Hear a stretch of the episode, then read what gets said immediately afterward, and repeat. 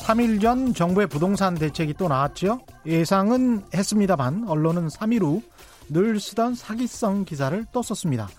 조선비즈라는 상업지에 실린 기사의 제목입니다. 청담 17억 신고가 대책 안 먹혔다. 18일 청담동 자이가 17억 4천만 원에 팔렸는데 그게 신고가다. 그래서 정부 대책이 안 먹힌 것이다. 그런 기사죠. 18일 잔금을 치른, 치른 이 집이 진짜 거래가 그렇게 됐다고 하더라도 17억 4천만 원에 사고 팔기로 계약한 시점은 정부의 대책보다 최소 한두 달 전이라는 것은 상식이겠죠. 정부 대책이 발표되자마자 아니야 우리는 정부 대책에도 불구하고 현찰로 막 사고 팔 수 있음을 시장에 보여주겠어 이렇게 하면서 사고 파는 정신 나간 사람들은 없습니다. 그러니까 정부 대책 전에 이미 계약된 거를 가지고 정부 대책이 안 먹혔다고 한다면 이건 앞뒤가 안 맞은 지극히 비상식적인 기사다. 영어로 말하자면 트래쉬, 우리말로 하자면 쓰레기 같은 기사다라고 말하지 않을 수가 없습니다. 왜 이런 기사를 계속 쓸까요? 오늘 그 이야기를 집중해서 해드리겠습니다. 세명대학교 저널리즘 대학원 이봉수 교수와 함께하는 가짜 경제뉴스의 역사와 오늘 기대해 주십시오. 안녕하십니까. 세상에 이익이 되는 방송 최경령의 경제쇼 출발합니다. 저는 진실탐사 엔터테이너 KBS 최경령 기자입니다. 유튜브 오늘도 열려 있습니다. 들어와 주십시오. 저 보이시죠?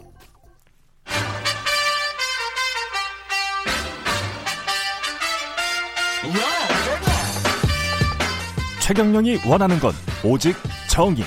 경제 정의를 향해 여러 걸음 깊이 들어갑니다. 최경령의 경제 쇼. 네, 가짜 경제 뉴스가 얼마나 심각한지 최경령의 경제쇼 애청자 분들이라면 누구보다 잘 아실 텐데요. 왜 가짜 경제 뉴스를 보도하고 이런 뉴스는 어떤 문제를 양산하는지 오늘은 누구보다 속 시원하게 짚어주실 국내 최고 전문가라고 할 수 있겠습니다. 이봉수 세명대학교 저널리즘 스쿨의 이봉수 교수님 모셨습니다. 안녕하십니까? 네, 안녕하세요. 예. 먼저 제가 이봉수 교수님 잘, 잠깐 그 소개해 드리면 조선일보와 한겨레 신문 경제부장을 거치셨고요. 언론인 출신이고 영국의 아주 유명한 대학 어디죠? 캠브리지 런던 대 골드스미스 컬리지. 예. 런던 대학교 골드스미스 컬리지 예, 런던 대학교는 세계 5대 대학, 10대 대학 안에 항상 랭킹이 되는 그런 정도의 대학인데요. 거기에서 이제 박사를 받으셨습니다. 어느 때보다 언론에 대한 불신이 심각합니다. 저도 언론인으로서 굉장히 좀 서글플, 서글픈데요.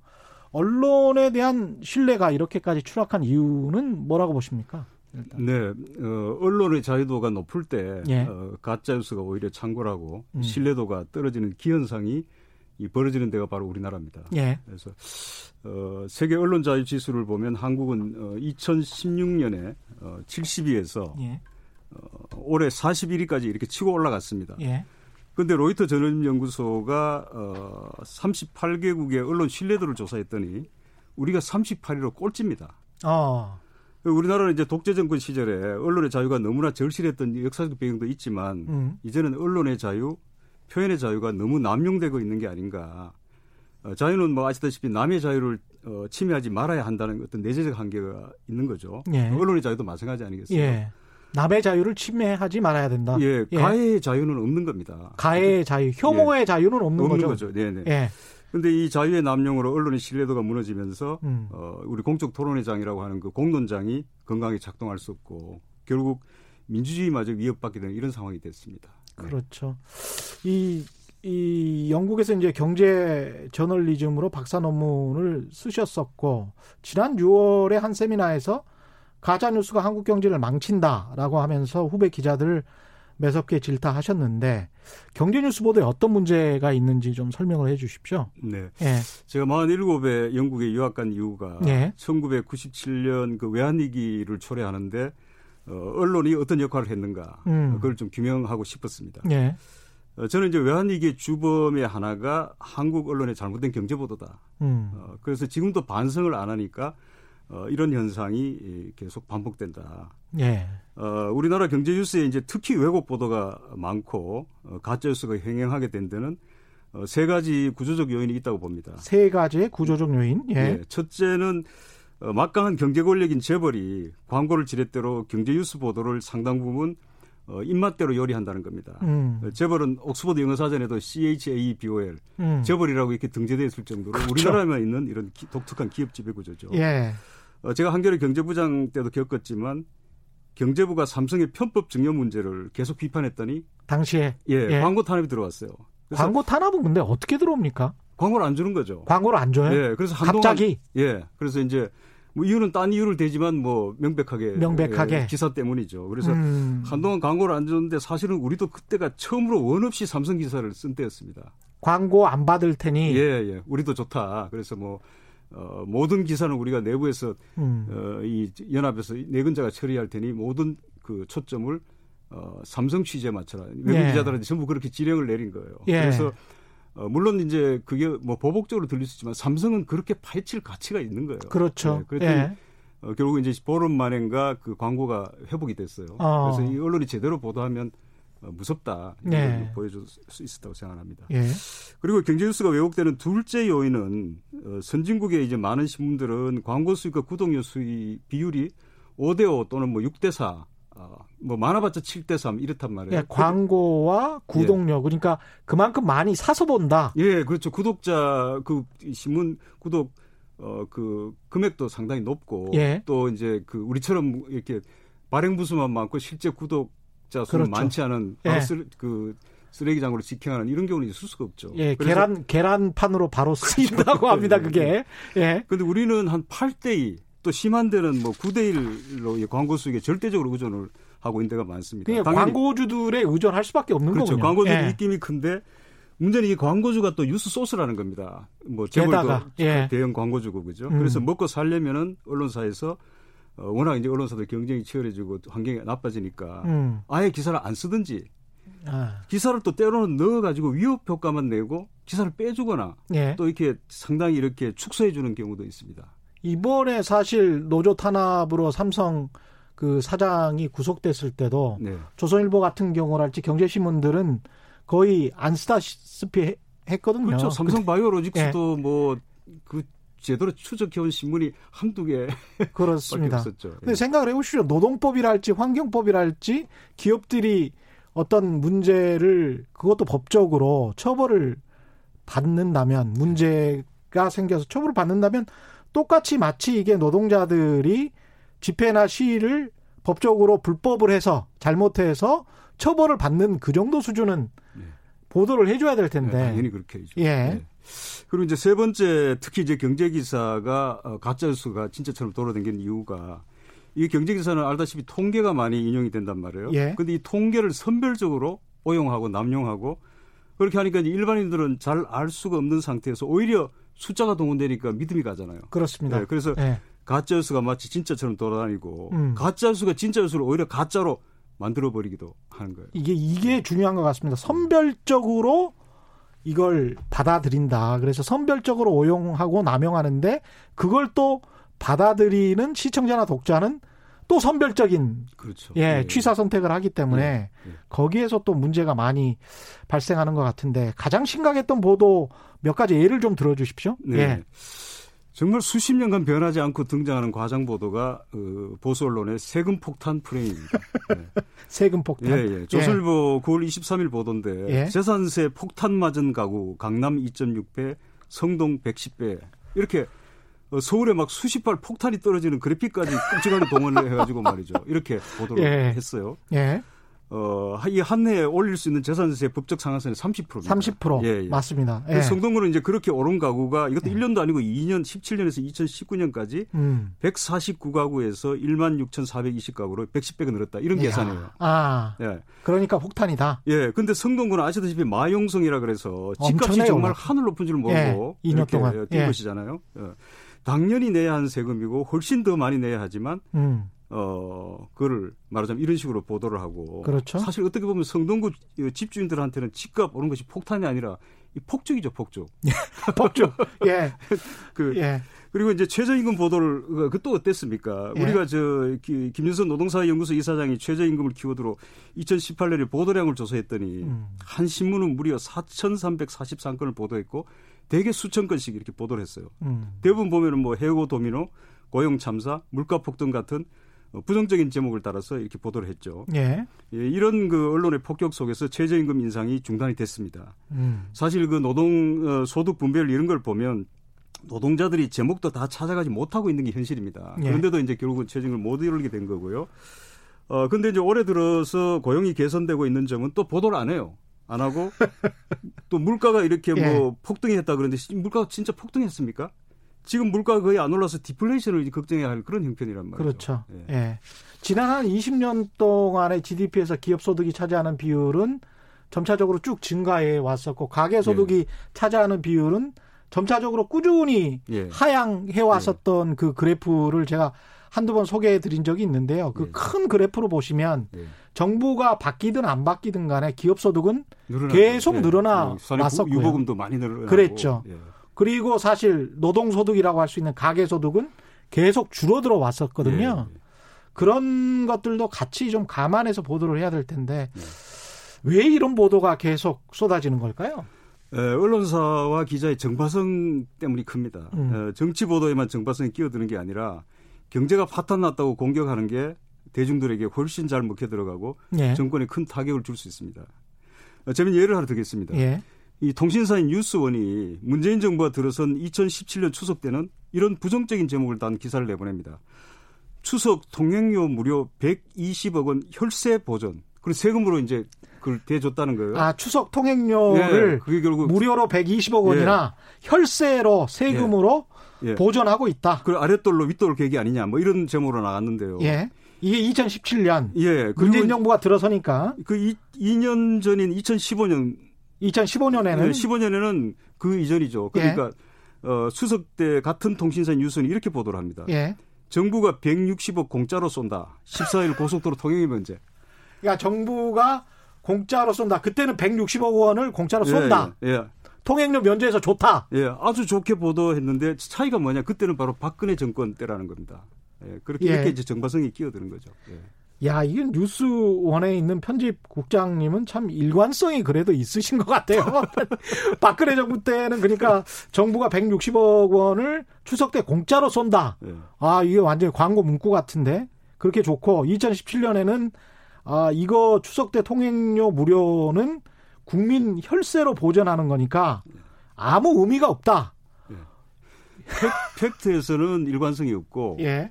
어, 그, 저기, 어, 정파성에서는 일관성이 있는 거죠. 예. 임청규님, 최경련 기자의 유창한 화술에 열심히 애청하며 조희정 PD님 24년 전 준수한 용모 지금도 변함없으시길 뭐 이런 이런 문자를 보내시고 있습니다. 이호남님 예전엔 증권가 찌라시 수준의 내용들이 요즘엔 메이저 언론에서 보입니다. 저널리스트들의 프라이드가 돈에 팔린 지 오래된 것 같습니다. 참 저도 부끄럽습니다. 야메테크님, 파인고님, 언론사에게 징벌적 손해배상하는 법이 생겨야 됩니다. 뭐 이런 말씀이셨고요. 이 말씀도 나중에 한번 네. 해주십시오. 네. 네. 에론님, 가짜 뉴스 한 건에 영업정지 한 달. 이런 식으로 법을 제정해야 합니다. 이런 가혹한 가혹하죠. 어떻게 보면 이런 이런 식으로는 이제 좀 심한 것 같은데 저는 언론인으로서는 반대인데 아니, 징벌적 배상은 예. 뭐 미국 같은 데 회사가 망할 하긴 하죠. 하긴 예. 합니다. 예. 하긴 하죠. 예. 예. 그래서 이제 그 그런 또 규정이 있고요. 예, 예. 예. 그래서 또 그렇게 수를 해서 소송을 해서 그렇게 제기되는 경우가 있긴 있습니다만은 문제가 이 언론 역할이라는 게 또 정부 권력 감시 를 우리가 하려고 보니까 그런 거 아니냐. 이렇게 이제 그쪽에서는 어 변명을 할 수가 있을 것 같습니다. 음. 어떻게 생각하십니까? 아, 이게 지나친 게 문제죠. 예. 그러니까 보수 언론이 올여름에 재정 적자가 심각해질 거라고 이렇게 예. 막 문제 제기하는 기사를 많이 내보냈죠. 그런데 음. 사실 경기 침체에서 벗어나려면 확장적 재정 정책이 필요하다. 음. 이게 사실은 보수의 일반적인 스탠스가 돼야 되는 거예요. 그런데 예. 어, 국내에서 이제 지난번에 정부 대 보수 정당 그리고 언론이 한참 그 공방전을 벌일 때 권위 있는 그 국제관계 평론 잡지 Foreign Affairs라고 있지 않습니까? 예. 예, 거기서 IMF 국제통화기금 그 평가를 인용해서 아주 판정 비슷하게 내렸습니다. 음. 그래서 한국은 독일보다도 훨씬 재정이 건전한데 너무 modest 그러니까 얌 얌전한 예. 뭐 중도적인 재정 정책을 쓴다. 음. 어, 좀 확장 정책을 쓰라는 얘기죠. 예. 이렇게 지적을 한 거예요. 음. 그리고 이제 그 기사에 보니까 재정 위기 관련 뉴스는 페이크 뉴스다. 가짜 뉴스라고 콕 집어서 지적을 했습니다. 아, 네. 이거는 아, 아주 뭐 페이크 뉴스다 이렇게 네. 딱 이야기를 했군요. 우리나라 사람 언론들이 외신에 예. 보도되면 또 믿잖아요. 믿잖아요. 네. 근데 그 외신의 보도도 또 취사 선택해서 네. 본인들이 유리한 것만 네, 이런 건 보도 안 하죠. 예, 뽑아서 보도하는 그런 경향성도 보이고 있고 그것도 어떻게 보면 왜곡 보도라고 할 수 있겠는데요. 네. 특히 이런 이제 권력 감시를 언론이 해야 되는 거 아니냐 이런 이야기를 왜 보수당 정부가 집권했을 때는 권력 비판을 하지 않다가 예. 이른바 이제 리버럴 성향의 정부가 집권했을 때는 권력 비판을 하지 않았던 사람들이 예. 권력 비판을 한다고 나서는 건지 예. 그것도 정말 위선적이다 그런 생각이 가끔 듭니다. 예. 예. 정도의 차이는 있지만 뭐 과거 9년 동안은 뭐 조중동이 그 수호천사 역할을 뭐 나중에는 박근혜 정부 말기에는 또 이거 안 되겠다 해서 그렇죠. 비판도 했지만 예. 또 한결에는 과거에 음. 또그 김대중 노무현 정권 때는 또 음. 그런 뭐 심하지는 않았지만 음. 또 그런 어, 태도를 좀 경향성. 예, 예. 경향성이 진영 논리죠 이른바. 예. 이게 이제 잘못된 저널리즘 특히 이제 저희 쇼는 이제 경제 쇼니까 네네. 경제 저널리즘 측면에서 봤을 때는 저도 한두 번 지적했습니다마는 경제 위기다 위기다 맨날 이러잖아요. 예, 예. 그래서 경제 저는 그 단어를 굉장히 안 쓰려고 하는데 위기를 부추기는 그런 느낌도 있어요. 그게 정파적인 네. 이유인지 뭐 과장을 해서 잘 팔리게 하려고 하는 건지는 모르겠습니다만은 이런 게 진짜로 네. 경제에 영향을 미칠까요? 네. 잘안 쓰는 게 아니라 지금 위기를 세 번 쓰였습니다. 이게 저기 예. 경기 순환 사이클에서 예. 후퇴 국면에 들어간 걸 가지고 위기라고 계속 강조하면은 그렇죠. 실제로 위기가 닥칠 수 있습니다. 예. 지금 뭐 미중 무역 갈등 등으로 이제 세계적으로 경기가 안 좋은데 음. 외국에서는 경제 위기라는 그 표현을 쓰는 언론을 제가 뭐 과문한지는 몰라도 별로 본 적이 없습니다. 지금 음. 상황에서. 예. 근데 우리는 뭐 계속 위기라 그러고 사실 우리나라도 성장률이 좀 떨어지긴 했지만 어 2점 몇 프로면 선진국 중에서 상당히 높은 편입니다. 예. 어, 근데 이제 제가 그 97년에 그 외환위기가 닥쳐올 때 음. 얘기인데 당시에 한국 언론들은 한국 경제 괜찮다. 음. 이렇게 이제 애국주의적 논조를 펴고 외국 언론은 한국 경제를 마구 후려쳤습니다. 배싱 어, 예. 한 거죠. 그렇게 예. 특히 이제 월가의 이해관계를 대변하는 블룸버그 같은 경제뉴스 전문 통신사들은 한국 상황을 실제보다 더 나쁘게 외환이 진짜 그렇죠. 실제 있는 것보다 훨씬 더 고갈된 걸로 이렇게 보도를 그랬죠. 한 거예요. 예. 그래서 이제 결과적으로 위기가 발생했으니까 아, 외국 언론 보도가 정확했지 않냐 음. 이렇게 볼 수도 있는데 그렇지 않을 수도 있습니다. 그렇죠. 왜냐하면은 이 세계적 경제 뉴스 공급 기관들은 어, 과장 보도를 해도 음. 실제 투자자에게 영향을 미쳐서 보도 내용을 사후에 현실화하는 음. 뭐 어, 자기 달성 효과, 예. self-fulfilling effect라고 예. 하던데 어, 경제 뉴스에 자기 달성 효과가 있거든요. 음. 그래서 어, 그때 당시에 그래서 결과적으로 이제 그, 그, 뭐, 환율은 폭등하고 한국 기업의 주식 가치는 폭락하면서 좋은 한국 기업들 또 뭐 좋은 몇 개 빌딩들 이런 예. 것들이 이제 코리안 세일로 엄청나게 팔려나가는 이런 그렇죠. 기록이 발생했습니다. 네. 관련해서 저도 그 탐사 보도를 하면서 어떤 투자증권에 계셨던 분, 그 외국인들이랑 똑같은 방식으로 근저당 채권을 사고 팔아서 당시에 몇백 배를 먹어서요. 600억, 1000억을 단 1년 만에 벌었던 분들이 있고 네. 그래서 IMF 외환위기 때 외국인들에게 한국의 언론은 정말 아주 잘 써먹을 수 있는 예, 예. 장, 갖고 장난을 친다고 하죠. IMF가 다 어려웠던 건 아니에요. 예. 그때 오히려 돈 번 사람들 많고 굉장히- 양극화가 그때 출발한 거죠. 그렇습니다. 그래서 위기를 부채질해서 공포를 조장하는 거는 굉장히 큰 문제를 낳고 사실은 그런 방법을 지금 중국 경제에도 어떻게 보면 외신들이 쓰고 있는지도 모르겠습니다. 그렇죠. 예. 특히 이제 우리나라 경제 같은 경우는 부동산, 아파트 이런 이런 게 이제 또 공포 투기 조장 이런 식으로 많이 하지 않습니까? 네. 예. 그런 측면에서 좀 아파트 갑보도 예. 여기에 좀 구체적으로 예. 이야기를 좀 해주십시오. 어, 제가 그 예를 한번 들어보겠습니다. 네. 음, 아파트 값이 이제 조금 오르는 낌새가 있다고 이렇게 칩시다. 그러면 한동안 이제 기사를 쓰지 않아서 이제 기사 어, 압박을 느끼는 기자가 그것을 발제를 하면은 어, 취재 지시가 떨어지고 이제 기사를 만들어 어, 가겠죠. 예. 근데 기자는 이제 아파트 값 인상의 진원지인 서울 그것도 강남. 강남 예. 또 거기서도 가장 많이 오른 아파트를 음. 사례로 집어넣습니다. 그러, 그, 그래야지 이제 뭐 그럴 듯하게 기사가 보이니까. 되니까요. 예, 예, 많이 해보셨나 보네요. 예. 흔히 실거래가가 아닌 또 부르는 값, 호가를 가지고 그렇죠. 매도 호가를 가지고. 이건 예. 거래 가격이 아니거든요. 예. 어쨌든 이제 기사가 되도록 만들어가는 겁니다. 음. 그래 그런 기사가 나가면 이 심지어 아파트를 내놓았던 사람도 아 내가 너무 싸게 내놓았나 이런 기대감을 가지고 매물을 걷어들입니다. 그렇죠. 그러니까 이제 아파트 값이 뛰기 시작하는 거죠. 신문에 나왔어. 예, 이미 예, 뭐 예. 20억이래. 뭐 이렇게 예. 되는 거죠. 또 내릴 때는 이제 반대 현상이 발생합니다. 그래서 무리하게 작성한 보도가 없었더라면 크게 안 떨어질 아파트 값이 폭락하는 겁니다. 음. 우리나라에서는 물론 뭐 부동산 불패 신화에서 크게 떨어진 적은 없습니다만 예. 어, 가격은 내 하반 경직적인 거죠. 그리고 이제 이것도 만약에 이제 정권을 무너뜨리는데 도움이 도움이 된다면 되죠. 예. 도움이 된다면 아파트 가격이 조금이라도 떨어지고 뭐 그래서 불안하다라고 하면서 그것도 또 과장 보도를 분명히 할 거예요. 예, 그렇죠. 경제가 예. 망가지든 예. 말든. 예. 이런 게 이제 경제 뉴스 보도의 지렛대 효과라 할 수 있겠는데 음. 어, 주식도 마찬가지예요 사실은 그 폭락 장세에서 뭐 검은 목요일 이렇게 막 나가면 이제 더 폭락하잖아요. 예. 근데 실은 그때는 이미 살 때가 가까워지고 있는 거예요. 그렇습니다. 그렇죠? 예. 그러면 이제 이 이런 보도를 보고서 개미 군단은 겁을 집어먹고 이때 다 팔아치웁니다. 예. 그러면 이제 기관들은 또 싸게 사죠. 예. 나중에 다시 오르면 이제 개미들은 이제 땅을 치는 겁니다. 그래서 경제 뉴스에서 중요한 것은 예. 과장 보도를 하지 않아야 된다. 바로 이런 거죠. 예. 저도 사실은 미국에서 그 교수님과 똑같은 논문을 비슷한 논문을 썼어요. 네. 교수님은 97년 금융위기와 예, 예. 관련된 환란위기와 관련된 것이고 저는 2008년 금융위기와 네. 관련돼서 미국과 한국의 신문들을 비교 분석했었는데 미국에서 금융위기가 일어났는데 한국의 신문들은 한 달 가까이 계속 공포 하락 이 이야기만 하는 거예요. 근데 미국의 유수 경제 신문들과 아, 뉴욕 타임스 같은 경우는 이틀 만에 살 타이밍이 아니냐 아, 이런 게 기사 제, 기사 예. 내용에 나옵니다. 예, 예. 그러니까 그만큼 굉장히 현실적이고 예. 냉정하게 경제를 바라본다는 거죠. 예, 예. 그럼 근데 사실은 그때 샀으면 뭐 몇 년 후에는 정말 큰 돈을 벌었죠. 그렇죠. 미국 같은 경우는 30%뭐 상 하한가가 없고 하루에도 뭐 4, 4 50%씩 떨어져 버리니까 예. 음. 이틀 정도 폭락하면 거의 10분의 1 가격이란 말이죠. 예, 예.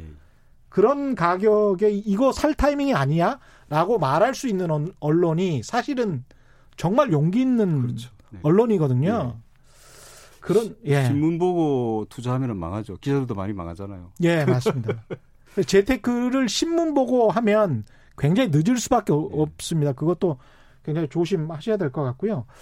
이번 10, 12월 16일 12, 16 어, 부동산 대책과 관련한 언론 보도 어, 관련해서 조금 말씀을 해 주시기 전에 문자가 너무 많이 왔어요. 문자 좀 그래요. 예, 소개를 해 드리겠습니다. 6690님, 97년 이후 20년 넘게 한국 언론은 계속 경제 위기 만 강조하죠. 경제 위기라는 단어를 정말 매년 썼습니다. 지금 네. 한번 네이버든 다음이든 구글이든 한번 검색해 보십시오. 1년에 몇 천 건의 기사가 경제 위기라는 단어를 가지고 나옵니다. 근데 한 번도 경제 위기가 없었어요. 우리나라 같은 경우는 실질적으로 경제학적으로 보면 0042님 늘 경제 폭망이라는데 휴가 가는 사람들 해외 나가는 사람들은 왜 늘 역대 최고인지 정확한 지적이시고요. 서윤성님, 내가 지지하는 정권이 건강해지도록 적극적인 내부 비판을 하는 것도 중요합니다. 뭐 지지하건 비판하건 간에 경제가 건강해지도록 비판하는 것은 아주 중요하다고 예, 예. 봅니다. 길진원님, 가짜 뉴스 만드는 일부 매체 때문에 요즘은 아예 신문 다 자르고 방송도 못 믿어서 정말 슬퍼집니다. 제발 언론의 바른 길을 가시길 바랍니다. 최경령님 가짜 뉴스에 따끔한 충고 속이 다 시원합니다. 말씀해 주시고요. 정용규님 가짜 뉴스 주로 쓰는 신문사 역사를 보면 그들이 왜 친일과 독재 정권 때까지 조작과 여론 왜곡을 하는지 알 수 있다 이런 말씀하셨습니다. 이번에 정부의 부동산 대책과 관련해서 언론 보도는 어떻게 평가하시나요? 네, 보수 신문하고 이제 경제지들은 수요 억제가 아니라 공급 확대를 해야 한다고 이렇게 비판을 했습니다. 예. 물론 뭐 비판의 여지도 있지만 수요를 억제는 규제를 남발해 또 집값 폭등이 우려된다. 음. 부동산은 시장 논리에 맡겨야 된다 이런 거예요. 그런데 예. 사실 시장 논리는 투기꾼 논리입니다. 그렇죠. 예. 예. 우리나라 부동산 시장이 어디 진짜 시장입니까? 투기판이죠. 예. 예. 어, 수도권 지금 주택 보급률이 98%를 넘어섰습니다. 음. 어, 자가 보유율 그러니까 자기 집 어, 가진 비율은 50%도 안 되는 거예요. 결국 전국 주택 보급률은 100%를 넘어섰죠. 지금 예. 103.3%인가 예. 뭐 그렇, 죠 그런데 예. 이제 투기 목적으로 여러 채 사람들이 집을 갖고 있기 때문에 음. 결국 처방은 투기 수요를 억제하는 게 맞죠. 예. 맞는데 뭐 공급 물량에 또 공급하더라도 사실 공급 물량의 거의 상당 부분은 투기꾼 몫으로 떨어지는 거예요. 예. 예. 그래서 집을 여러 채 가진 이들이 집을 내놓게 하는 정책이 상책이다. 예. 이렇게 보는데 그러면 그 중에 가장 좋은 세금이 사실은 보유세입니다. 그럼 보유세 한다 예. 그러면 또 세금 폭탄이라고 하잖아요. 또 그렇죠. 예. 그래서 아직도 우리나라 보유세 실효세율은 예. 형편없이 낮습니다. 선진국이 예. 한 3분의 1, 5분의 1 수준 그렇죠. 이렇게 돼요. 예. 그러니까 그 땅 넓고 인구적은 캐나다도 2015년 기준으로 실효세율이 0.78%입니다. 아. 영연방 국가들은 대체로 1%에 근접해 있어요. 예, 1%죠. 그러니까 예. 자기 땅을 저 이익이 안 나면 100년 가지고 있으면 그 내놔야 되는 거예요. 그죠? 결국 그렇게 되네요. 그래서 이제 예. National Trust다, 뭐 English Heritage 이런 게 왜 많은 사람들이 저택을 기증해서 우리가 지금 공공재가 돼서 이용할 수 있느냐 하면 그렇군요. 배길 수가 없는 거예요. 아, 그러니까 땅은 세금이 너무 많아서 예, 예, 예. 그러니까 땅이나 이런 자연은 음. 여왕의 것이다. 결국 여왕이 다 소유하지는 않으니까 여왕이라는 상징적 소유를 통해서 전 국민이 어, 공개념으로 나눠 갖고 있는 거예요. 그게 그래서 대부호의 저택들이 공개가 돼 가지고 그게 예, 예. 관광지화되고 그러는 그, 거군요. 그렇습니다. 예, 예. 유지할 수가 없으니까. 예, 예, 예. 근데 이제 그 뭐 캐나다가 이런데 음. 우리는 캐나다보다 땅도 비좁고 인구도 많은데 토지 문제 심각한데 우리는 실효세율이 0.16% 수준이었어요. 오늘 저 1915년에. 예. 저 2015년에. 음. 그래서 이제 집 몇 채 갖고 불로소득으로 사는 사람은 보유세를 많이 내야 됩니다. 음. 그 소득주도 성장 이전에 저는 불로소득을 차단해야 된다. 일하지 않고 땀 흘리지 않는 사람을 뭐라고 부릅니까? 불안당이라고. 불안당이죠, 예, 불안당. 예. 아니불에 땀한 예. 무리, 무리당 해서 예. 아니불에 땀한. 예. 우리나라는 오랜만에 들어봅니다. 아니불에 땀한. 우리나라 이 불안당이 살기 너무 좋은 나라입니다. 예. 불안당들 뭐 이런 이야기를 과거에 많이 했던 것 같습니다. 근데 언론이 사실 공급 확대를 외치는 것도 이런 사실은 불안당들, 불로소득자들에게 좀 좋게 하려고 하는 저희가 있지 않을까요? 예, 그 예.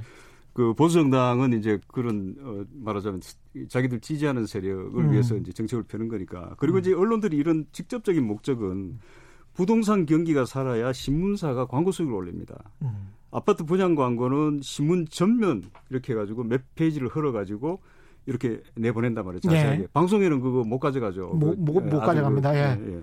할 수가 없죠. 이렇게 하는데 예. 2005년에 한번 조사를 해봤더니 조중동은 전체 광고 지면에 22%가 부동산 광고입니다. 이게 또 단가가 비쌉니다.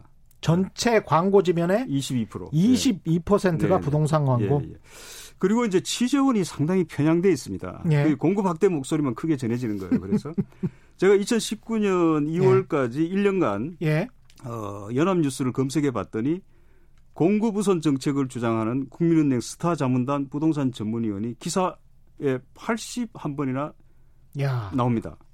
우리은행 부동산 투자 지원센터 한, 한 명이 그렇죠. 뭐 이 여러 사람이 뭐그 음. 많이 나오는 사람들 이름이 있어요. 제가 이름 예. 말하지는 않겠습니다. 예. 우리은행 부동산 투자 지원센터 부장이 기사 42건에 등장합니다. 이 앞에 분은 박 씨, 예. 뒤에 분은 안 씨네요. 제가, 보, 아, 제가 보니까 예. 이분들은 예. 이저 직책이 뭐냐면 예. 부동산 큰 손들 자산 관리해 주는 사람들이에요. 그럼요. 그 부동산 가격이 오를수록 자기는 자산 관리 잘했다고 보너스 받고 이렇게 되는 겁니다. 이분들 사실은 네. 제가 사무실에 가본 적이 있는데 가보니까 가서 이제 인터뷰를 하려고 하는데 전화가 오는 거예요. 네. 그 자산가들에게 네. 이 저기 저 어떻게 해야 되냐, 뭐 사야 되냐, 팔아야 되냐 그거 상담을 한 15분, 20분 해 주더라고요. 근데 네. 그게 원래 보, 그분들의 본업입니다. 네. 그리고 사실은 그 본업을 위해서 본인들 광고 홍보를 TV에 나와서 하는 거예요. 예, 예. 그냥 본인들 TV 그 광고 홍보를 사실은 지상파 방송사들도 이분들 사실 인터뷰를 예. 많이 하는데 예, 예. 광고 홍보해 주는 겁니다. 사실 그렇죠. 예. 영업해 주는 거예요. 그런 측면에서 참 문제가 있습니다. 이게. 예. 근데 예. 이제 반면에 투기수의 억제를 주장하는 사람들 뭐 이분들은 이름 밝혀도 되겠죠. 예. 선대인 뭐 경제연구소장, 예. 김광수 경제연구소장, 이태경 토지정의 시민연대 대표, 음. 남기업 씨 뭐 이런 분들은 한 건도 기사에 인용이 안 된 거예요. 제가 검색을 해봤더니 1년 동안. 예. 이게 이제 기사 쓸 때는 균형을 잡기 위해서 대립하는 의견 둘을 이렇게 들어보라는 거잖아요. 그렇죠. 원칙, 그죠? 그렇죠. 그게 전혀 안 지켜지는 겁니다. 음. 최소한 뭐 서로 균형되게 여러 가지 다양한 시각을 보여줘야 되는데 경제 특히 부동산과 관련해서는 야 무조건 그냥 공급해라. 네. 나중에 폭락을 하든 말든 네. 우리는 모르겠고 네. 그게 건설사들과 우리의 광고 수입에 절대적인 도움이 되니까. 그렇죠. 예. 마크 트웨인이 거짓말에는 세 종류가 있다고 했는데요. 거짓말, 새빨간 거짓말, 그리고 통계 이렇게 이런 말을 아주 명언입니다. 이 경제 가지고 경제 기사 때 이 통계 가지고 장난치는 경우 굉장히 많지 않습니까? 네, 그렇죠. 예. 예. 어, 지난 제가 예를 하나 들면요. 예. 어, 지난 6월 10일 통계청이 이제 5월 고용 동향을 발표를 했어요. 음. 근데 그때 기사를 보면 조선일보 한겨레가 완전히 다릅니다. 예. 조선일보는 실업자 수 5월 기준 사상 최대. 아, 실업자 수를 강조했네요. 예. 예. 그다음에 3040 제조업 취업자 감소 장기화. 예. 이렇게 제목이 아주 부정적이죠. 예, 정말 부정적입니다. 한겨레는 예. 5월 취업자 26만 명 증가. 어. 생산 가능 인구 고용률도 역대 최고. 아주 제목이 긍정적입니다. 예, 완전히 반대네요. 예, 근데 둘 다 통계에 근거하고 있습니다. 똑같은 경, 통계. 예, 예. 그래서 이제 경제 기사는 이렇게 통계 어떤 통계에 초점을 맞추냐에 따라서 음. 완전히 달라지는 겁니다. 음. 조선일보는 그 취업을 포기했던 여성들이 요즘 경제 활동 인구로 많이 다시 돌아오고 그렇죠. 있습니다. 예. 예. 그럼 실업률 올라가죠. 그러나 예. 취업자는 크게 늘잖아요. 그렇죠. 이런 사실을 그냥 제목에 반영하지 않으니까 예. 어, 이런 사태가 벌어지는 예, 그렇죠. 구직을 포기해 버리면 사실은 취업률은 내려가게 되는 것이고 그렇죠. 예, 예. 일, 열심히 한번 취업을 해볼 수 있겠다. 왜냐하면 여성 취업 인구를 어떻게든 늘려보겠다는 게 역대 정부의 사실은 정책이었거든요. 예. 예, 그래서 인구도 줄고 그래서 그런 쪽으로 경제 정책 방향이 돌아가고 있고 그래서 여성들이 취업을 하려고 작심한 여성들이 많고 예. 그렇게 하다 보면 그 인구가 많아지기 때문에 분모가 많아지기 때문에 예, 예, 예. 실업률은 올라갈 수가 있겠습니다. 네. 사회 기사 같은 경우에는 이제 어떤 가이드라인 같은 게 있습니다. 특히 이제 성범죄를 보도할 때도 그렇고 병 질환 관련된 보도도 그렇고 구체적 사실을 뭐 가능한 묘사하지 않는다 뭐 예. 이런 가이드라인이 있는데 경제 뉴스는 그런 기준점 같은 게 없 습니까? 없어서 이러는 겁니까? 어, 뭐 특별한 기준은 없지만 음. 경제보도에서 제일 중요한 것은 균형 감각입니다. 균형 감각. 예, 왜냐하면 경제는 이제 선택의 문제잖아요. 예. 그러니까 사회 문제처럼 선악이 분명치 않아요. 예. 그런데 뭐 규제만 하더라도 공무원들이 이제 힘을 유지하기 위해서 어, 괜히 쓸데없이 끼고 있는 규제도 있습니다. 그렇죠. 한편으로 예. 꼭 필요한 것도 있는데 그렇죠. 싸잡아서 이렇게 매도해서는 안 되는데 지난 정권에서 규제는 암이다. 규제 단두대로 보내야 한다. 이렇게 그 결과가 어떻게 됐습니까? 예. 청와대에서 그때 이 규제 개혁 대회를 했을 때 제가 뭐 어. 규제는 더 강화해야 하는 것도 많다. 이런 칼럼을 네. 쓴 적도 있는데 정말 case by case거든요. 예, 예. 규제가 환경, 인권, 안전에 관한 예. 규제 중에 이제 그런 게 많죠. 음. 그래서 어, 세계에서 가장 안전한 항공사 어딘지 아십니까? 어딘가요? 콴타스 항공이에요. 콴타스? 예, 호주 국적기인데. 호주. 예. 예. 여기는 1951년 이래로 사망 사고가 없었습니다. 왜? 와, 어. 여기는 한 6, 7년 되면 비행기를 팔아버려요. 사고는 어디서 나겠습니까? 흠 비행기 사간데서 나는 거예요. 아, 비행기를 팔아버려요? 예. 그러니까 항상 새 비행기죠. 6, 7년밖에 안 되니까. 야, 비용이 예. 어마어마하게 들 텐데. 그러나 이제 안전을 상품하는 거죠. 아, 그 항공을 어, 퀀타스 항공은 아, 무조건 안전하다. 예, 예. 심지어 새, 비행기다. 예, 예. 새 비행기고 사실은 새 비행기 우리 차도 그렇잖아요. 예. 빨리 팔 때는 또 가격을 상당히 돌려받으니까. 아. 예. 그리고 계속 새 비행기를 유지하면서 그러니까 이제 그 정비 비용도 적게 들고 여러 가지 예. 또 그게 괜찮은가 봐요. 그래서 음. 그리고 또 하나는 격식 승무원도 힘센 남자를 많이 채용합니다. 아. 왜 사고 났을 때 대비하려고. 야. 그럼 이게 이제 철저하네. 좀뭐 서비스가 좀 불친절할 수 있겠죠. 예. 그 세월호 참사도 보면은 선박 분야 규제 완화가 결국 이 고물선을 들여와서 증개축에서 이렇게 결국 사고가 난게 아닌가. 이게 정반대 사례잖아요. 사실은. 예, 정반대 사례죠.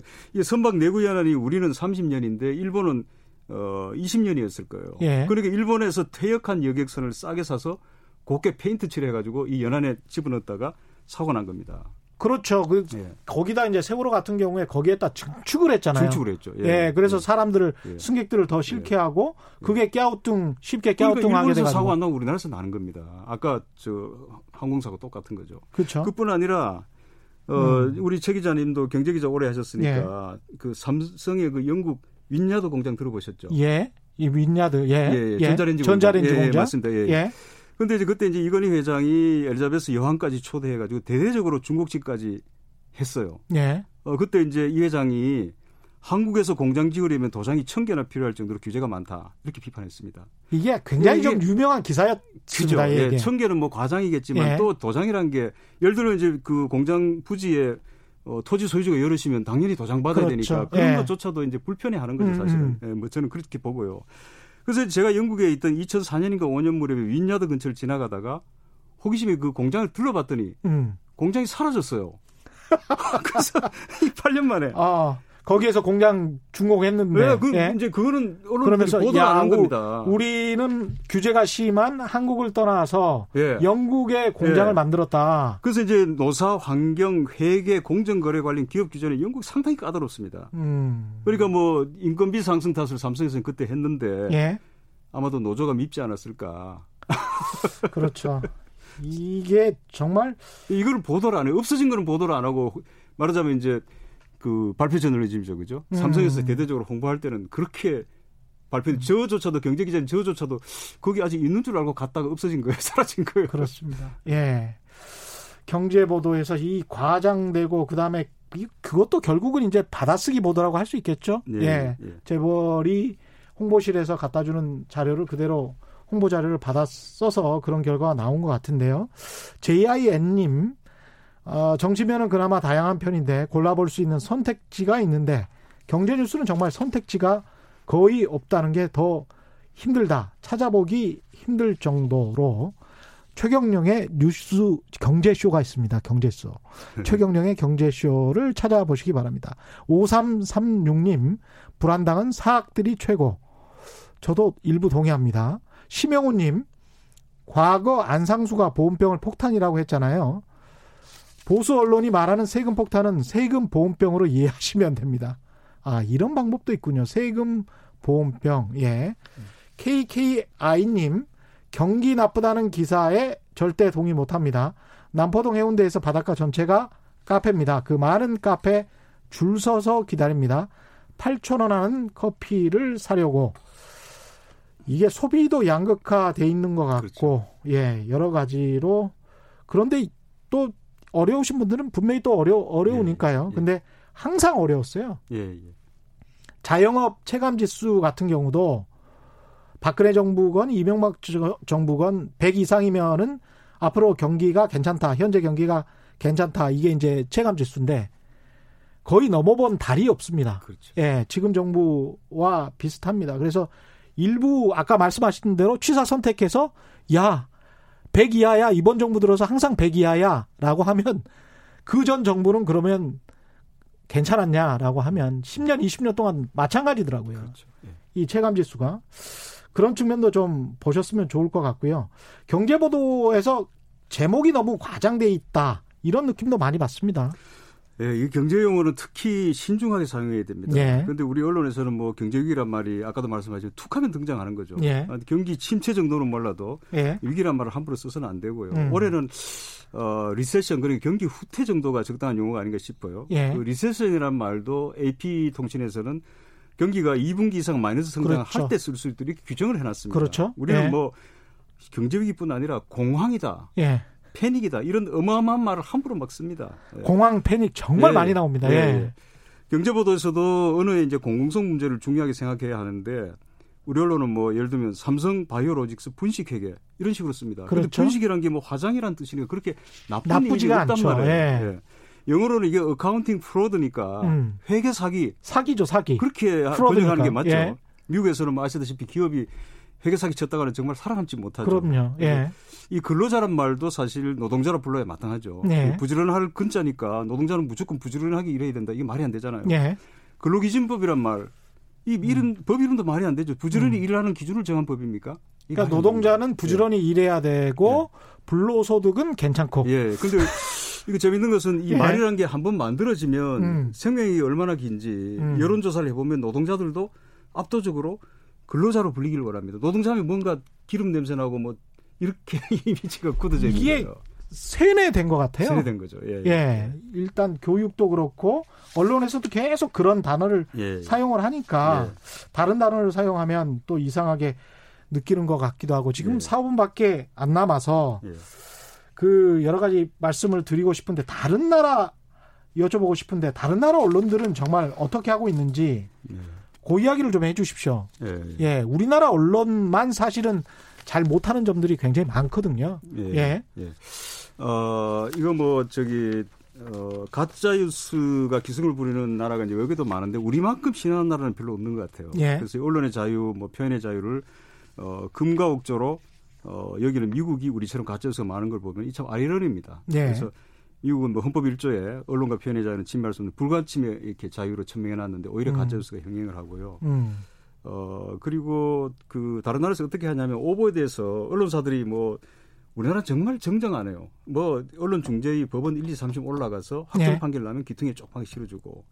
근데 영국의 가디언 같은 신문 또 뉴욕 타임스도 뭐 가디언은 정정단이 상설을 해놨습니다. 그 매일 그 이의제기가 들어오면 반론을 실어주는 거예요. 예. 매일. 그 다음에 뉴욕 타임스는 뭐 화끈하게 정정 잘해서 권위지가 됐다 이런 말까지 그렇죠. 있죠. 예. 근데 우리는 그리고 이제 정부도 외국 정부들은 언론의 혐오 표현에 대해서는 가차없이 대응해서 엄벌을 합니다. 혐오 표현. 예, 예. 프랑스에서는 뭐 규제 담당 공무원이 지난번에 보니까 페이스북 법인에 반년간 상주하면서 음. 인종차별 같은 이런 증오가 실린 언급을 페이스북이 어떻게 처리하는지 안 그러면 과징금을 물리는 거예요. 독일도 우리 같은 경우는 지역. 차별 그 단어가 굉장히 많았고 예, 예. 그런 댓글들도 많고 예. 특히 또 뭐 어떤 특정 그 단어를 이용해서 예, 뭐 이렇게 몰아가는 그래서 예. 이념적으로 몰아가는 그런 예.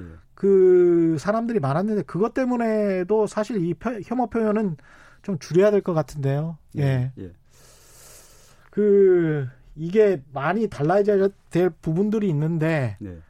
우리 지금 청취자분들 중에서도 이런 이상한 이야기를 하시는 분이 있어가지고 제가 하- 하나 소개를 해드리면 강 PD의 부동산님 KBS 중립방송해야 합니다. 중립방송을 안 하니까 실시간 동접자가 개인 유튜브보다도 공중파 방송이 후달리는 거예요. 이런 말씀을 하셨는데 게- 그 저희 최경령의 경제쇼가 KBS 일라디오에서 유튜브 동접자 수가 꽤 많기로 유명하고요. 중립방송이라는 거에 관련해서 중립보도라는 거에 관해서 어떻게 생각하시는지 교수님 말씀 잠깐 들어보죠. 예. 어, 중립은 진실 보도죠. 정의와 불의를 평균 낸 게 어, 중립이 아니고 예. 어, 중국 할 때 그 가운데 중자가 예. 뭐 그런 의미잖아요. 예. 그러니까 중심이라는 뜻이죠. 중심을 잡고 보도를 해야 되는데 우리 언론이 그걸 못 하고 있는 거죠. 예. 그러니까 아까 아주 멋있는 말씀이신 것 같은데 정의와 불의를 예, 평균 낸 게 정의가 될 수는 없죠. 정의와 불의를 평균 낸게 예. 중립이 될 수는 없, 없지 않습니까? 네, 네, 네. 정의와 불의가 있을 때는 정의를 편들어야지. 편들어야 당연히 그게 진실이. 그래 그래야 진실되고 제대로 중립적인 보도라고 할 수 있는 거죠. 예, 예. 예. 예. 이렇게 아주 현명하게 답변을 해 주셨습니다. 독자 시청자들, 언론 소비자들이 어떻게 해야 되는지 제대로 된 기사를 걸러내기 위해서 약한 어. 10초, 20초밖에 안 남았습니다. 그렇죠. 예, 예. 어, 우선 뭐 어, 나쁜 미디어나 콘텐츠를 비판하고 좋은 예. 언론은 적극 소비해줘야 됩니다. 음. 어, 우리 좋은 독자가 시나 시청자만이 좋은 언론을 가질 수 있습니다. 언론 선진국에서는 활발하고 우리나라는 없다시피 한 게 바로 미디어 자체 비평과 상호 비평입니다. 예. 그러니까 우리는 뭐 자체 비평이 사실 형식적으로 운영되고 있고 예. 미디어 상호 비평은 동업자 심리가 발동해서 그렇죠. 너나 잘해 이런 식으로 되고 있으니까 예. 이렇게 언론이 괴물이 되는 게 아닌가 이런 생각입니다. 점점 이 언론에 대한 사실은 감시와 비판이 시청자분들도 필요한 것 같고 서로 당사자들 서로도 기자들과 PD들 서로도 필요한 것 같습니다. 오늘 말씀 감사하고요. 지금까지 세명대학교 저널리즘 스쿨의 이봉수 교수님과 함께했습니다. 고맙습니다. 네, 감사합니다.